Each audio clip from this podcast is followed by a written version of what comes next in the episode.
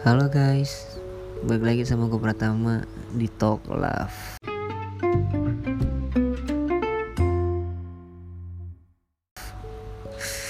Gila, gue udah lama banget gak bikin podcast. Yaudah yuk langsung aja. Di episode ke-6 kali ini kita bakal ngebahas berharap lebih sama seseorang. Oke, yuk check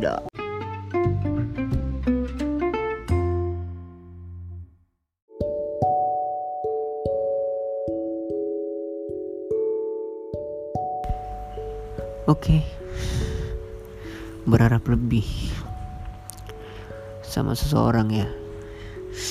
Kalau menurut gue, berharap lebih sama seseorang itu wajar. Karena apa ya?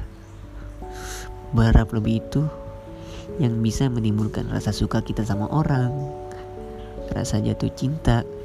Kayak lu lagi berharap lebih sama orang nih, itu pasti hati lu tuh berbunga-bunga banget. Ih, ini orang pasti bakal suka sama gue gini gini gini. Itu yang menimbulkan tuh jadi kayak lu tuh terus terus untuk jatuh cinta sama orang itu. Ya walaupun pada akhirnya orang itu nggak jatuh cinta sama lu. Sedih banget. Nah ya udah.